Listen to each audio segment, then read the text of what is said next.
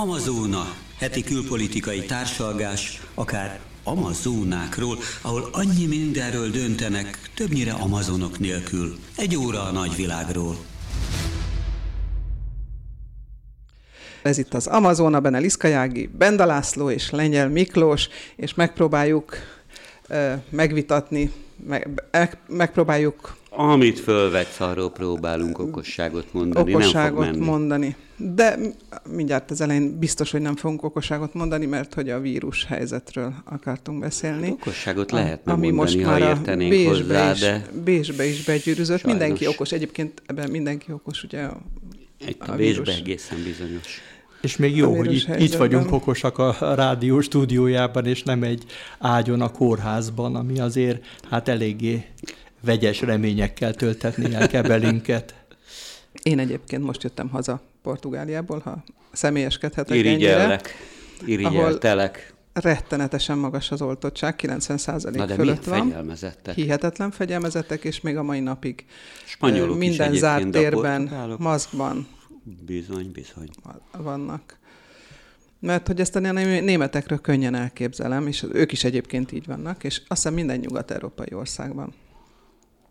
De keleten kevésbé, szóval keleten kevésbé. nézem ezeket a román adatokat, hát nagyon gázosak. És hát még rosszabb a magyarok lakta területeken, a Székelyföldön, ahol a rokonaim élnek. A három legrosszabb megye oltottság szempontjából Romániának a Székelyföld, ami hát önmagában is szomorú lenne, de ha belegondolunk abba, hogy a békemenetre buszokat szerveznek, amelyik itt lesz ugye Budapesten az október 23. ünnepek alkalmából, akkor ez hát sok minden más mellett víruskockázatot is jelent.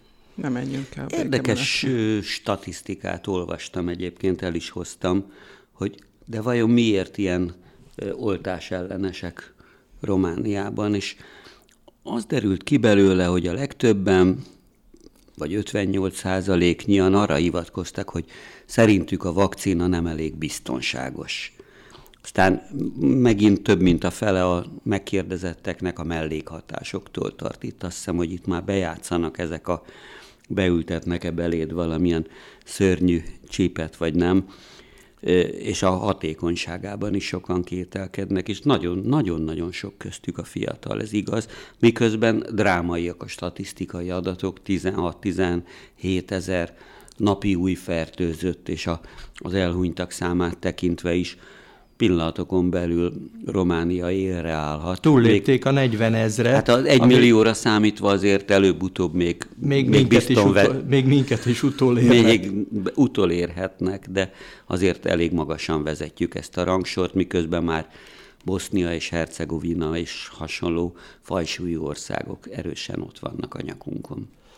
Érdekes, hogy az ortodox országokban általában nagyon nagy az oltás ellenesség. Ha belegondolunk, Oroszország is, is rendkívül nagy szkepszis és van az oltással szemben. Egyébként. Nagyon sok a halott is ennek következtében, úgyhogy Putyin elnök, ha jól olvastam, egy hét munkaszünetet rendelt el, amit az orosz polgárok hát bánatosan otthon isszák a vodkát ezt követően, mert hát ugye a hát vírus hát, ellen... A vírus ellen... Megtehetnék a munkahelyükön is, de ezáltal kénytelenek A vírus elleni tenni. küzdelemnek ez nem biztos, a leghatékonyabb módja.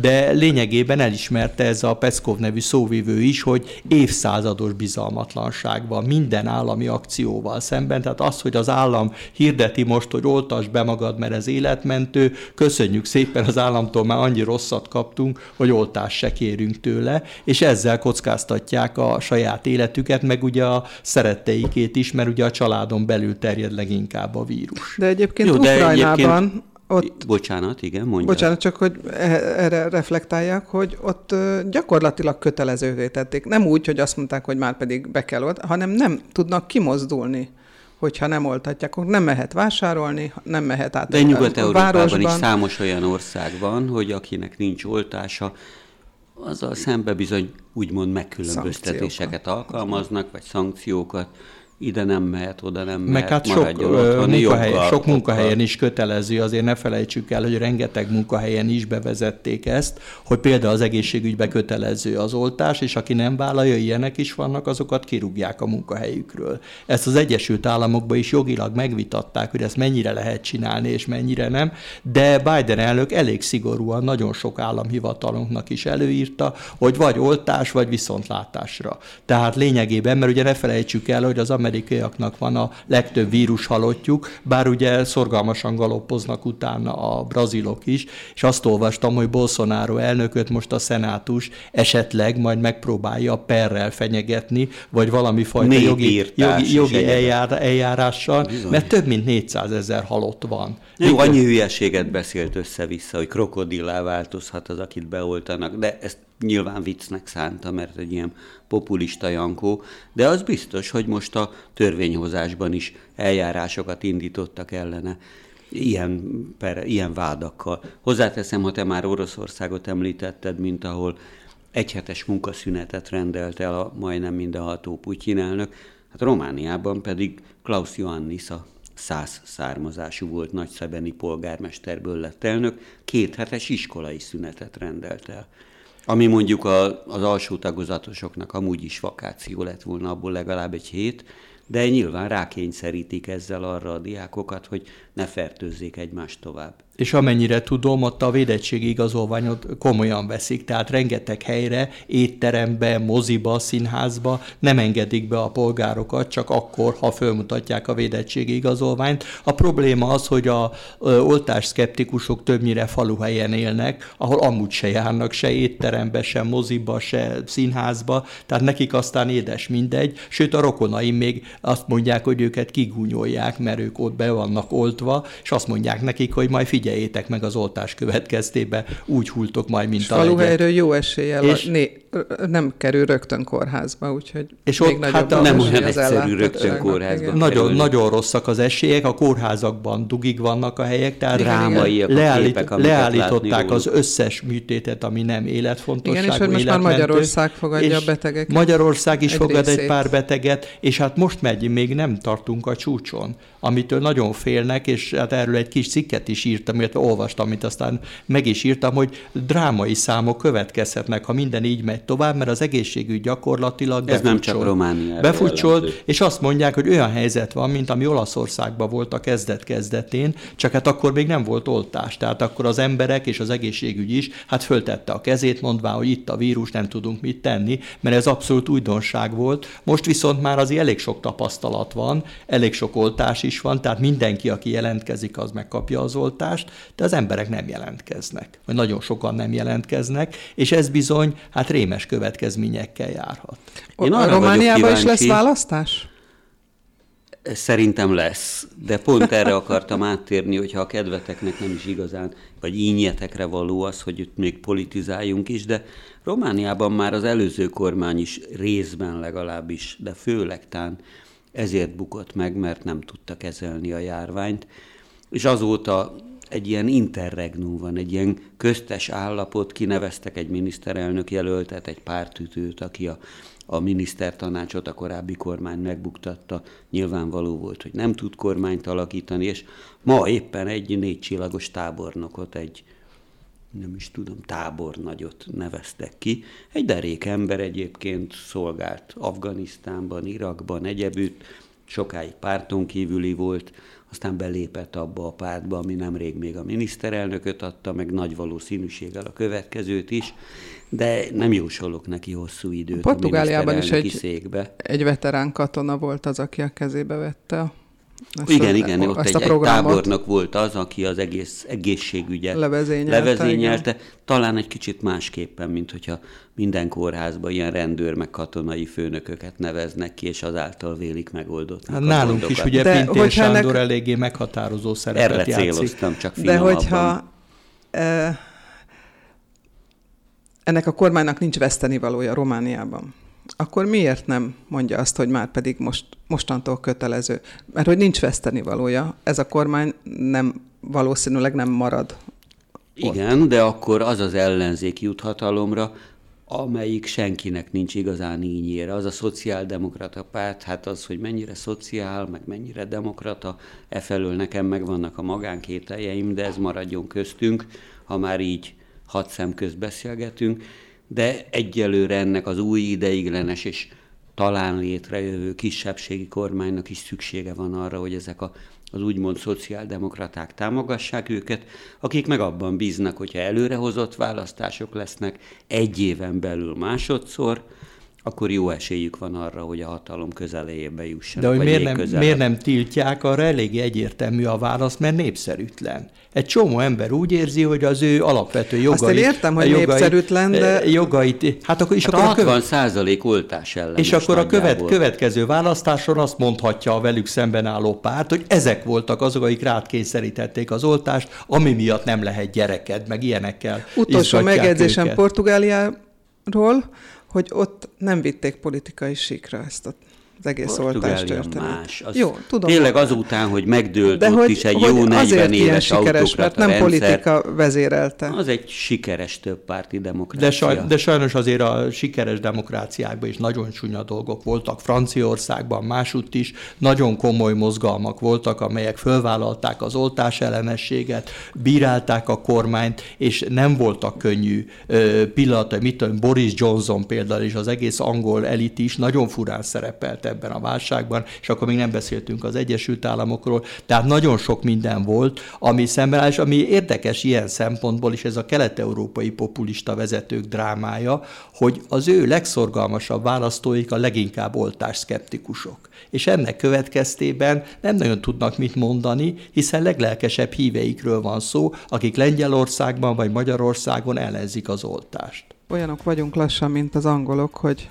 mindig az időjárásról beszélnek, hogyha nincs másról, mi meg a vírusról beszélünk, de ezt most akkor abba hagyjuk a vírust, illetve hát még azt Na, mond... akarsz csámborogni? Hát a vírusról akarok beszélni, hogy Colin Powell, ja, jó, Amerika hát... első fekete bőrű afroamerikai, afro bár jamaikai félig meddig, Afroamerikai külügyminisztere Ez meghalt. Igaz és, és 84 évesen? Hát volt, volt. És ebben a vírusnak volt a meg annyi betegsége, de a vírusban halt meg állítólag. És sajnos igen. oltása is volt, tehát ilyen értelemben nekünk, mint beoltottaknak egy elég szomorú figyelmeztetés, hogy az oltás nagyon jó, nagyon hasznos, de, de nem százszázalékos garancia.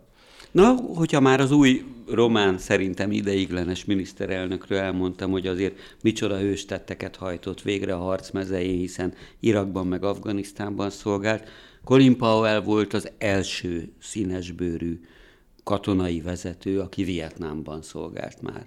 És aztán természetesen Irakban, Afganisztánban, akkor már nagyon komoly vezető posztokon, aztán később így lett csak ugyan az Egyesült Államok első mondjuk úgy afroamerikai külügyminisztere. De előtte még vezérkari főnök is, is volt, ha jól tudom, van, és négy csillagos van. tábornok, ami ott a csúcsot Csak úgy, jelenti. mint ez a román Ami a csúcsot jelent. jelenti a békeidőkben, tehát öt csillagot csak háborúban osztogatnak az amerikaiak. Hát amerikaiak igen, de vannak olyan vezetők, akik generalissimusszá nevezik ki magukat, és nincs annyi csillag, ami, mint az amerikai zászlón, ami ne férne rá a paroliukra de az tagadhatatlan, hogy érdekes módon például Trump úgy búcsúzott el Colin Powell-től, hogy embertelen hibákat követett el, de hát most ezek a fake news gyárak, a Trump ellenző, különböző sajtófórumok bezzeg legendákat mesélnek róla. Én a legendáknak több hitelt adok amúgy Colin powell kapcsolatban, mint amiért bírálják, egyébként joggal. És Trump is ezt ragadta ki. Az egy kínos, hogy, nagyon kínos dolog az volt. El is ismerte egyébként. Szemmel, szemmel láthatóan ugye az iraki ügyre célzott Trump is és mindenki. Szerencsétlen katona révén külügyminiszterként azt a feladatot kapta, hogy indokolja az indokolhatatlant, hogy miért kell az amerikai csapatoknak bevonulniuk Irakba. Ezt még ma is különben sokan találgatják a valódi okot, de valamiért Bush és Cheney, főként az alelnök úgy határozott, hogy megyünk, és a kitalálták azt, hogy vegyi fegyverek, titkos indokolni vegyi kellett, Indokolni egyebek. kellett, holott ő tudta a legjobban, hogy erről szó nincs, mert ő látta azokat a ö, titkos jelentéseket, űrből készült felvételeket, amelyek pontosan mutatták, hogy nincs ilyen, és hát Saddam Hussein állítólag a haját tépte, hogy ekkora hazugsággal azért nem lehet megkezdeni egy háborút, de hát megkezdték a háborút, és Saddam Husseint a végén fölakasztották, és még egy érdekes... Lehet, hogy ez volt az ok. Lehet, hogy hogy a ez- cél az nyilvánvaló volt, is de hogy szembesíti-e az eszközt, ebben nem vagyok De hogy bizonyos. ö, ez tényleg olyan, állítólag nem pont ez volt az ok, hanem az olaj.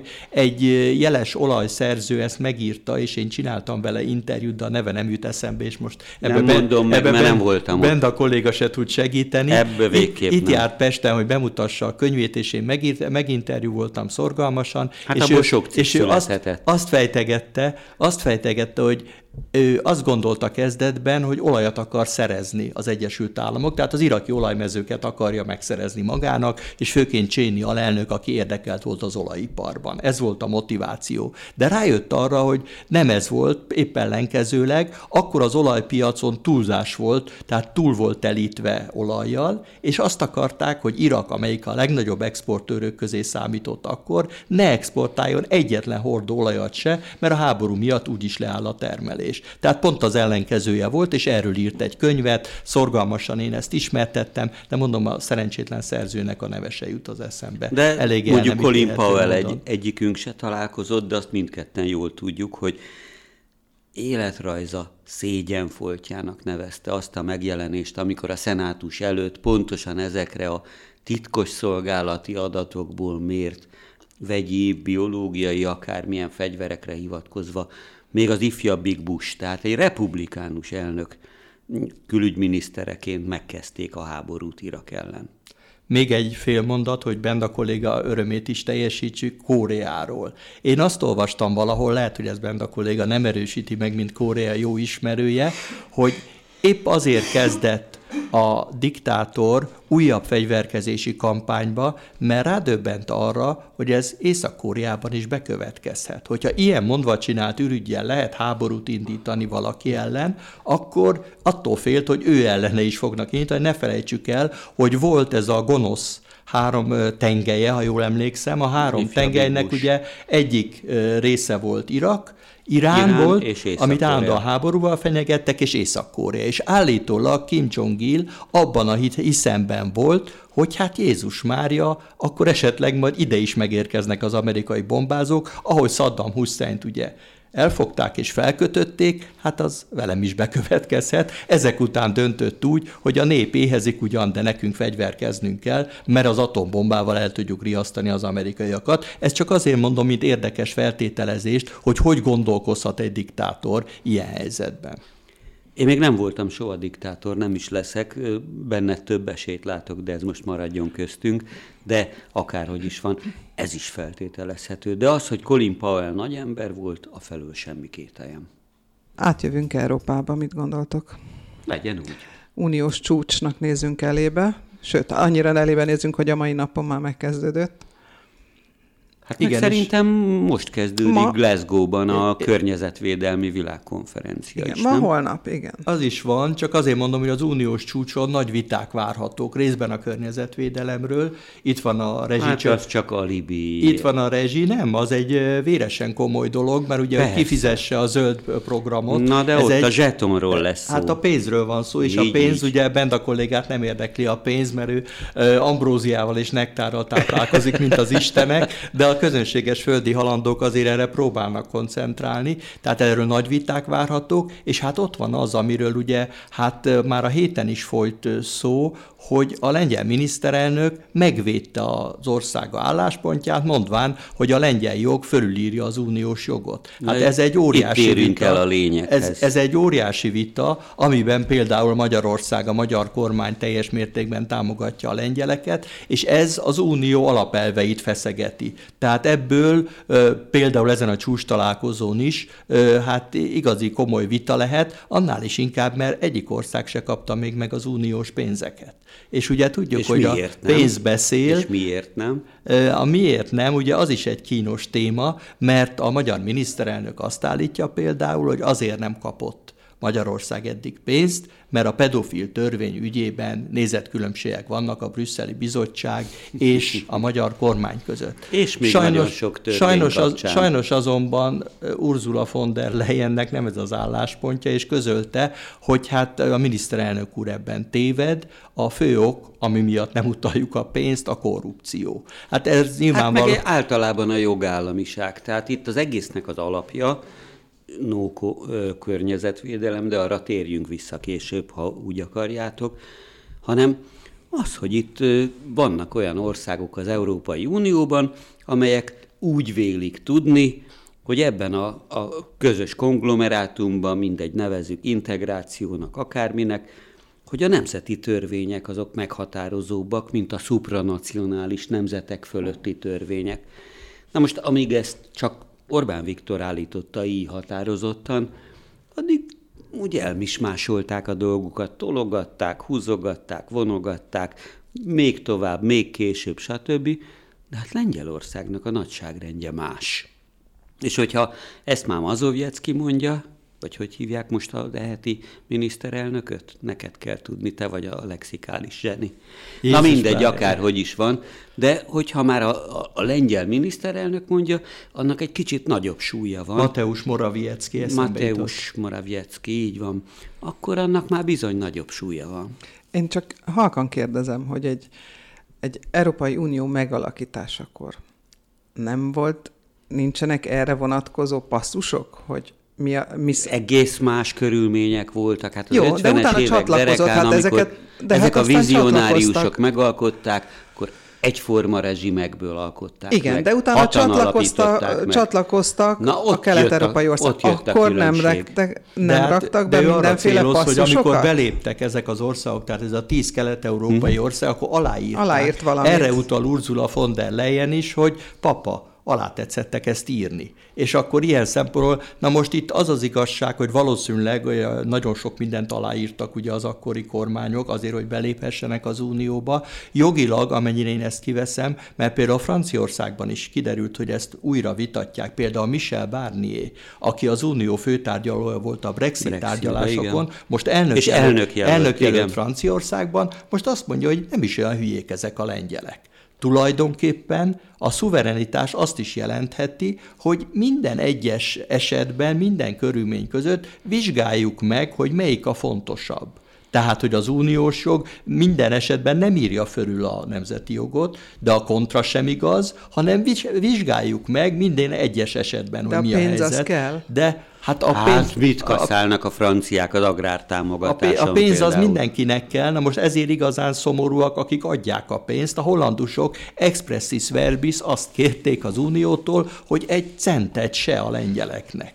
Tehát éheztessük ki őket, és majd rá fognak arra döbbenni, hogy hát szeretik vagy nem szeretik az uniós jogot, ha pénzt akarnak, akkor méltóztassanak ahhoz alkalmazkodni, és ez a finom célzás a magyar kormányjal kapcsolatban is elhangzik, és mi ugyan nagy büszkén azt mondjuk, hogy minket ez nem érdekel, épp úgy, mint Benda kolléga, aki fölüláll az anyagiakon, de valójában, valójában azért a magyar költségvetésből is hiányoznak ezek a milliárdok, különösen most, hogy a választások előtt ö, milliárd milliárdok, hát több százmilliárdot osztogat a kormány. Ezeket valamiből fedezni kell, és elvben ezt az uniós pénzekből fedeznék. Hogyha azok nem jönnek, akkor baj van, már most is problémát jelent, de főként hosszabb távon ez komoly gondot jelent mind Magyarország, mind Lengyelország jelenlegi kormánya számára.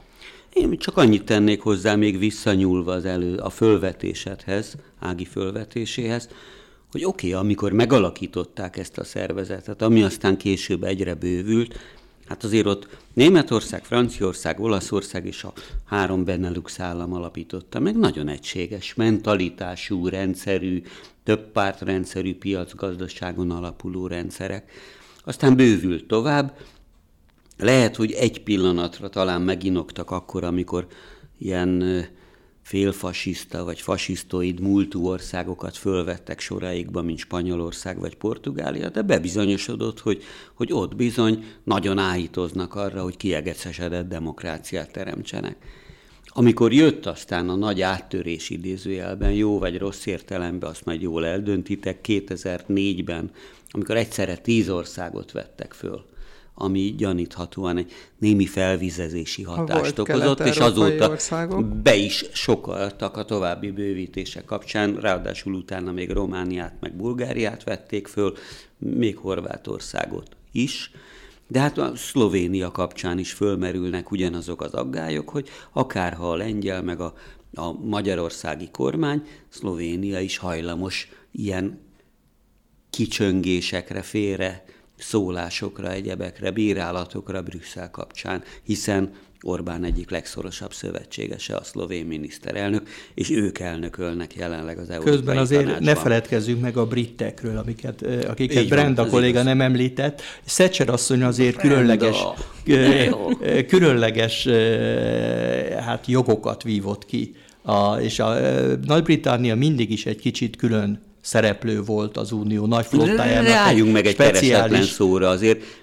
Pillanat, ha már ti kedvenc országotok Franciaország kapcsán említettétek, hogy milyen aggályok lehettek.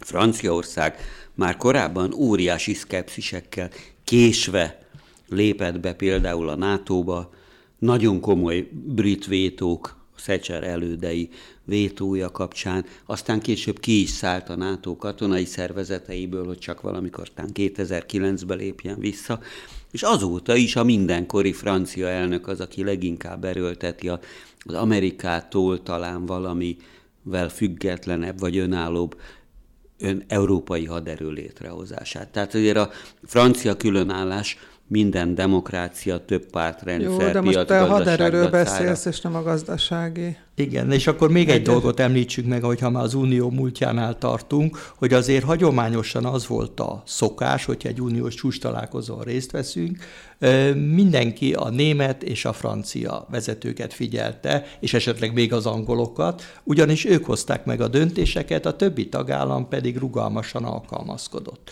És most ebben is változás van, hogy például ezek az új tagállamok, és ezeket próbálja képviselni a magyar miniszterelnök Lengyelország és mások, vagy Szlovénia, hogy vége ennek a rendszernek. Tehát az, hogy a német kancellár és a francia hát addig, elnök, amíg vétó franc, franc, francia elnök egymás között eldönti, hogy mi kell az uniónak, ennek a rendszernek vége van, és minden ország véleményét meg kell hallgatni. Na most, ha meg mindenkinek a véleményét meghallgatják, sose lesz vége az uniós csúcs találkozónak. Hát mert például hát, Magyarország bármikor vétózhat a jelenlegi körülmények között, de hogyha egy súlyozott többségi szavazás, ahol a, az országok többsége, a lakosság szám arányos többsége mindegy, hogy kétharmadban, három negyedben, akármennyiben szabják meg, tehát a vétójogot kizárják ebből a konszenzusos, egyetértő, mindenki egyetértésére alapuló döntéshozatalba, akkor lehet, hogy helyreáll az a rend, amit ők eredendően megálmodtak.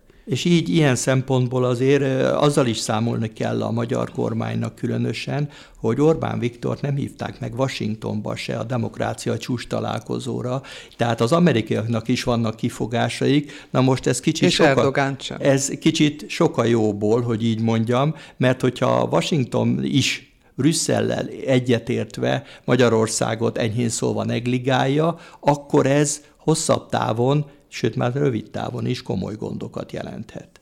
Amit a zsebeden, zsebeden, zsebemen én, mint kis nyugdíjas, abból tengődő, meg fogunk érezni. Van két francia elnök aspiráns is a jövő sok, választásokra. Sok, sok. Igen, de kettő van, és abból az egyik nő. Ezek Mari, a szélső jobb Mari Löpen, aki a szélső jobb szélső jobb oldali, ez derék. És mind a ketten Orbán Viktor vendégei. Na, de ez egy Hidalgo asszony is ott van, a párizsi e- egyik, főpolgármester. Egyik, egyik de... múlt időben, másik jövő időben, tehát a magyar miniszterelnök ebből látszik, hogy alaposan figyeli a francia belpolitikát, hiszen ez a Zemmúr az elmúlt hetekben, hónapokban tűnt föl, mint esélyes elnök jelölt, és még nem Már is, korábban nem is, is jelentette hát be. ilyen szélső jobboldali publicista, aki böcsületes algériai származású berber zsidóként nagyon erősen iszlám ellenes, szóval azért őt már korábban is rebesgették, mint aki följön még. Akárha Löpen asszony Na és nyakára. Akkor az iszlám ellenesség kapcsán akkor mégis Löpen család, akkor amikor Párizsban voltam tudósító, akkor csináltam egy interjút az öreg Löpen papával, és akkor abból kiderült, hogy tulajdonképpen ők ugye antiszemitaként kezdték a pártot. Tehát lényegében ez volt a párt irányvonala nagyon sokáig, és aztán menet közben ők váltottak az iszlám ellenességre. Tehát már a papa felfedezte azt, hogy igazában... Hát az is sajnálatosan ott volt igazában az algériai polgárháború, meg Igazában egyebek. népszerűvé Franciaországban az iszlám ellenesség tesz valakit, ezt mondta, hogy félmillió zsidónk van és öt millió muzulmán. Tehát politikailag jobban fizet az iszlám ellenesség, mondta az öreg, aki különben nincs jó viszonyban a lányával, akinek hát át kellett adni a párt irányítását. De ilyen értelemben ez egy érdekes, hát múltbeli beli esemény, és hát az, hogy ebből a két jelöltből melyik fut be, ez azért lehet érdekes, mert az előrejelzések szerint nem az elnöki posztra, hanem ő lehet az a jelölt, ugye kettő Aki marad a végén, Macron, kettő marad, van. hogy Macronnak ki lesz az ellenfele. Na Hiszen... de ezt már az öreg Löpen is megszenvedte, mert azért a, akkor is, hogyha az első kört akár megnyerhette is a második körbe,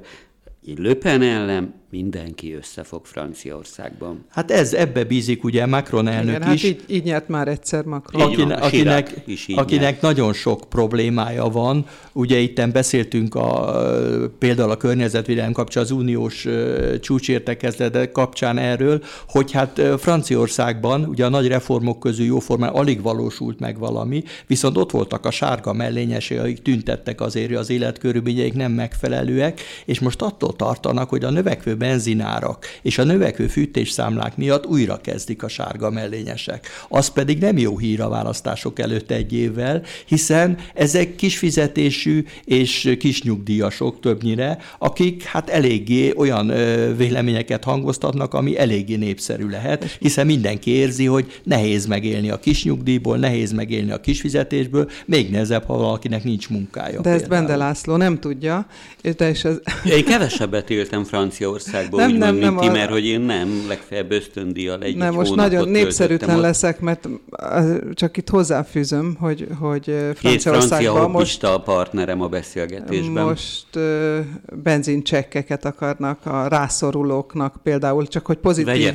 Csak hogy Főleg lengyel nem, kolléga, nem venni, aki állandóan nem venni, ezt az adják, és rászorultság, rászorultság alapon. Persze, hát próbálnak jogos. olyan ez a megoldás, ugye, hogy megpróbálják ezt, ami ugye nálunk is előbb-utóbb bekövetkezhet, hogy olyan magasra emelkedik a benzinára, hogy ez sok családnak napi problémát jelent, ugyanis nagyon sokan nem luxusra használják az autót, hanem ezzel járnak munkába. Ott 560 forint litere körülbelül. Nagy az Na, átlagára. Milyen mellett azért azt soha ne felejtjék. Igen, igen, ezt, ezt ebbe teljesen igazol a benne a kollégának, mert amikor tudósító voltam Párizsban, akkor megállapítottam, hogy körülbelül ugyanannyit kell fizetni például a fűtésért, tehát a rezsi és ilyen költségek ugyanakkorák, mint Budapesten, csak ugye a fizetések Franciaországban ennek és a, nem volt rezsicsökkentés. Ennek, a, ennek az ötszöröse legalább, ergo, tehát ott ez sokkal kevesebb gondot jelent, na de ne felejtsük el, a szegényebb családoknál általában a rezsi sokkal fontosabb része a jövedelemnek. Tehát éppen a szegényebb családoknál van itt probléma, és ezt próbálják, amit említettél, ezzel a benzincsekkel kivédeni, hogy a, csak azt vitatják, hogy ki az igazi szegény. Mert ugye a fűtésnél ezt el lehet dönteni, hogy a szegény milyen körülmények között lakik, hát akkor kapjon fűtési csekket, mert hát szegény. Na de akinek autója van, ugye a luxusautók ne kapjanak, a szegényebb autók kapjanak, ugyanakkor ez nem biztos, hogy a gazdagokat hát és nem, a szegényeket jól jellemzi. Tehát lényegében most a pénzügyminiszter töri a fejét. Erre azt mondták neki, hogy öreg, nincs gond, csökkentsd az áfát, és akkor nincs probléma, mert olcsóbb lesz a benzin. A miniszter meg azt mondta, hogy akkor üres az államkassa, akkor mi lesz velünk. Tehát lényegében olyan drámák ezek, amelyekkel naponta szembesül minden kormány, nem csak a magyar, hanem például a német kormány is, amelyik ugye most van alakulóban, Na, és hogy Benda, kol- mondani, Benda kolléga is Németországra. kiélhesse magát. Figyeljetek, jövő tavasszal lesznek francia elnök választások. Nem merném azt mondani, mert nem volna igazságos, hogy és mi történik Franciaországban? De máshogy történnek dolgok. Németországban kormány koalíciós alkudozás folyik.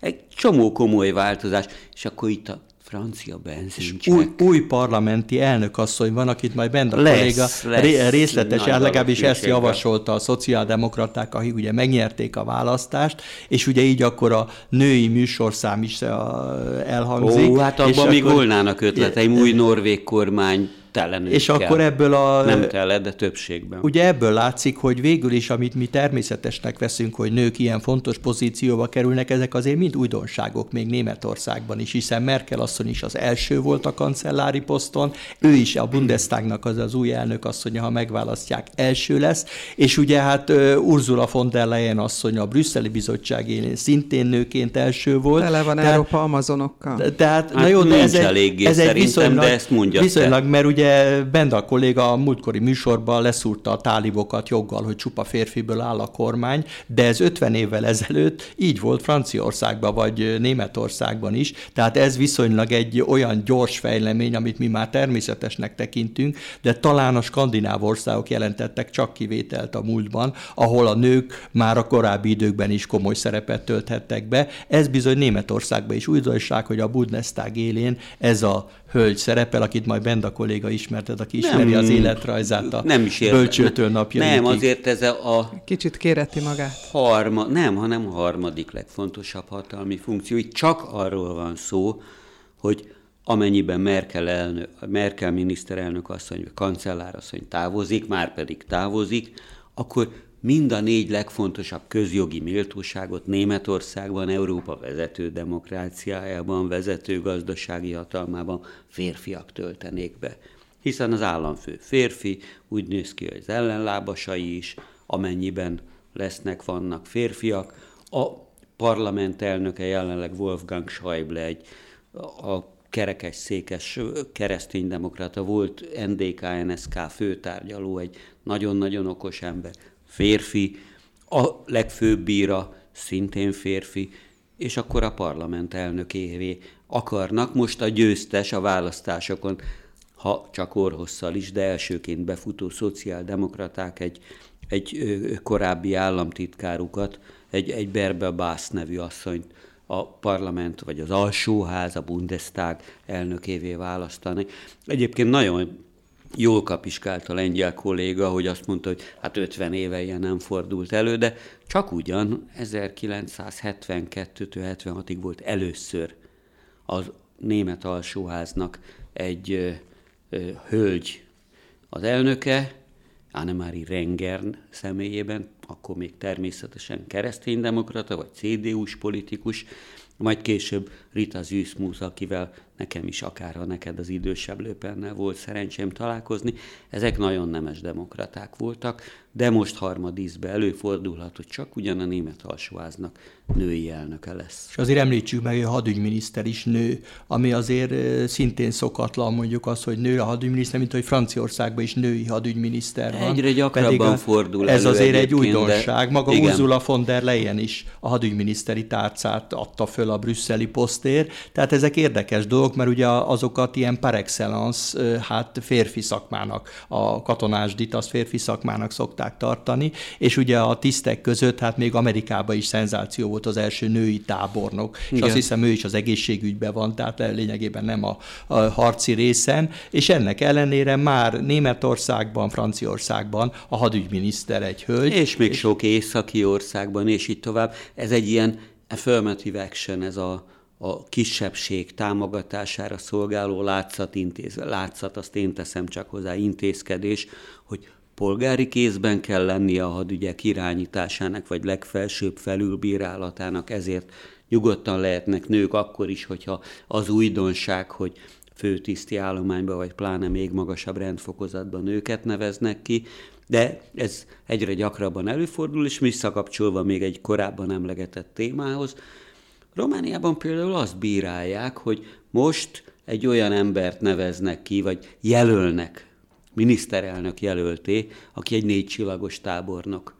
Úgy azért mégse járja, hogy tábornok vezesse a, a kormányt, vagy a kabinetet, tessék tisztes polgári embert oda. De hát azért mondjuk el, hogy Kelet-Európában a hölgyek szerepe a közéletben azért az eléggé háttérben marad. Mértékű, Tehát igen. azért itt lehet érezni azt, hogy fontos döntéshozó pozíciókban nagyon ritkán kerülnek hölgyek, legfőjebb olyan tisztségeket kapnak meg, amelyek ugye reklám helyet ott betöltenek, és jól mutatják, hogy a kormány persze fontosnak tartja a hölgyek szerepeltetését, de ők a szépségükkel és okosságokkal Sajnálatos tüntetnek. módon ez is egy ilyen gombjukba kitűzött szegfű funkció, hiszen Lengyelországban volt már női miniszterelnök, Csehországban volt, Szlovákiában volt, Szerbiában most is az, Koszovóban elnökasszony volt, tehát próbálkozgatnak, de ezek de nem az, félek tőle, nem hogy is akarom ezt De nem is, nem is az igazi döntéshozó pozíciók, ugye Szerbiában is az elnök minden hatalmat a kezében tart, és kinevezett egy egyébként leszbikus hölgyet a miniszterelnöki posztra, Anna hogy, hogy hívják, Európa, mut, Európa előtt mutassa, hogy ő neki nincsenek előítéletei, holott ő is hát teljes mértékben, ugye Milosevic szóvivője volt, és a legszélsőségesebb nacionalizmus képviselője, de tudja, hogy Európába ezt kell mondani, és ezért a reklám helyén ezt ő előadja. Kiosztották az idei Nobel-díjakat. Ki bizony. És... Szokták. És a Nobel békedíjat megosztva, ha jól értettem, egy olyan újság főszerkesztője kapta, akinek munkatársát, Politovszkáját, Politkovszkáját 15 évvel 15 évvel Éppen Itt a Novaja gazétának a főszerkesztője az úr, akit Nobel békedíjjal tüntettek ide, azért rögtön vigyázzuk hozzá, fontos, hogy egy hölgyet, egy Fülöp-szigeteki tényfeltáró újságíró nőt, aki korábban a CNN-nek is helyi irodavezetője volt, őt is kitüntették, de Politkovszkájáról illendő megemlékezni. Hát és ugye, olyan. mert csak élők kaphatnak Nobel-díjat, és szegény Politkovszkája ö, meghalt, és még ma se tudjuk pontosan, hogy kiadta ki az utasítást arra, hogy őt öljék meg. Volt egy per, ahol különböző csecseneket ottan hát megvádoltak ezzel, és le is ültették őket, de nyilvánvaló, hogy ilyenkor nem azok az érdekesek, akik végrehajtanak egy ilyen gyilkos akciót egy újságírónő ellen, vagy bárki ellen, hanem az, aki az utasítást adta, hogy ez most Csecsenföld feje volt, vagy pedig személyesen Putyin elnök, nem tudjuk, de ismerve mert, az orosz elnök mert viszonyát a sajtóhoz. Kutatott. Vagy a Putyin elnök viszonyát a jelenlegi csecsen diktátorhoz, Ahmed Kadirovhoz, akit 99,9%-kal választottak meg most újra, hát ne legyen kétséged a felől, hogy kiadta a megbízást. Úgyhogy ezek elég szomorú dolgok, és ugyanilyen hát megemlékezés még a máltai újságírónőre, akit fölrobbantottak, mert ő is ugye a hatalom ügyei iránt érdeklődött. Éppen úgy, mint hogy ez a Kucsák nevű szlovák szerencsétlen fiatal gyerek, aki az, azt kérdezte, hogy az európai pénzeket miért nyújja le az aktuális hatalom. A máltai újságírónő egy három gyerekes családanya is azt kell, szerette volna tudni, plusz az Azerbajdzsán kapcsolatok. Is bukott ott egy miniszterelnök viszont Hát Máltán. kis késéssel, mert az Európai Parlament figyelmeztette, Muszkát. hogy mostanában nem szokás újságírókat meggyilkolni azért, mert az hát, Európai Unión belül esetleg, esetleg olyasmit irogatnak, hogy a miniszterelnök feleségének számláján megjelentek olyan összegek, amelyeknek nem volt semmifajta indoklása, de hát feltehetőleg például az azeri pénzeket, ez volt a híres megvesztegedési botrány, hogy Azerbajdzsán elnöke, akiben a kolléga régi személyes ismerőse. Az túlzás volna. Ilham Aliyevnek hívják, Il- segíthetek. Ilham Aliyev, ő folytatta ezt a diplomáciát, hogy vegyük meg az európai közélet vezetőit, aki erre hajlandó, hogy pár euróért Adjon minket szolgáljon. Adjon és gyilkost, vagy legyen bármilyen. És akkor, és akkor tulajdonképpen Európa mellettünk fog szavazni, nincs ezzel probléma, ahogy megvettük annak idején ugye az Eurovíziós Fesztiválnak a győzelmét, tulajdonképpen az európai... Ja, és a rendezési hát, jogát ezáltal, politi- igen. politikai elitet is tulajdonképpen meg tudjuk venni. Ezután nyomozott a szerencsétlen újságírónő, ez hiba volt, szorgalmas mafiózók fölrobbant, kibontották, és az Európai Parlament akkori elnökének kellett leutazni a Máltára, ezúttal nem nyaralás céljából, hanem azért, hogy megkérdezze, hogy hát miniszterelnök úr, nem kéne ezután nyomozni, mert egyszerűen meg akartak róla feledkezni. A miniszterelnök aztán időközben, hogy Benda kolléga is mondta, belebukott, de továbbra sincs ítélet, egy üzletember gyanúsítanak, hogy ő adta ki az utasítást. Sokszoros de hát, áttétellel de a hát miniszterelnök. Nyilvánvaló, hogy éppen úgy, mint Szlovákiában, és ahogy Oroszországban is, az első számú vezető volt, aki ezt a gyilkos merényletet megrendelte, és hát erre egy uniós országban hát kicsit szokatlan, hogy hát semmifajta reakció nincs, hát abban bízik az európai közvélemény, mondhatjuk így, hogy ez nem lesz gyakorlat. ilyen. Nem lesz gyakorlat az újságírók lelövése, de hadd utaljunk egy, fia, egy mostani esetre is, amikor Hollandiában lőttek le egy újságírót a nyílt utcán, szintén a maffia ügyekben, ami azért, amit egyáltalán nem a hatalom rendelt, hanem a maffia, mert ez a maffiát leleplező újságíró volt, tehát sajnos az újságírók megölése nem kizárólag mexikói ügy például, amit gyakran lehet olvasni, hanem Európa, az Európai Unió szívében is előfordul. Jó, kifejezetten az Európai Unióra koncentráltál okkal, joggal, de azt sem szabad elfelejteni, hogy igen, megint csak ott tartunk, hogy 2004-ben, hogy föloldódott, vagy megszaporodott az Európai Unió tagjainak a száma, és nem feltétlen fordítottak a korábbi tagok, vagy a meghatározó tagok elég figyelmet arra, hogy mi történik azokban az országokban, vagy hogy alakulnak a trendek, amelyeket újólag fölvettek ebbe az integrációba. És hogyha most azt nézzük meg, hogy hogyan próbáltak kisebb ilyen újólag csatlakozott országok kedvében járni a különböző krőzusoknak, te már az azeri elnököt vagy a családját említetted, aranyvízumok. Málta ebben élen járt, Ciprus ebben élen járt. Magyarország is meglehetősen jól szerepelt, amíg le nem állították ezt a folyamatot, ahol különböző gazdag, meglehetősen vitatott hátországú rendszerekből érkező új gazdagok vízumot, Európai Uniós belépési lehetőséget, lakhatási, netán letelepedési vagy állampolgársági engedélyt kaphattak azért, hogy csöngettek. Nekünk is csöngettek, ha jól látom. Igen, lassan véget ér. Ez volt az Amazona, benne Benda László és Lengyel Miklós. Én Liszka Jági voltam. Legközelebb egy hét múlva találkozunk. Viszont halásra. Rádió Bézs, Budapest, 21. század.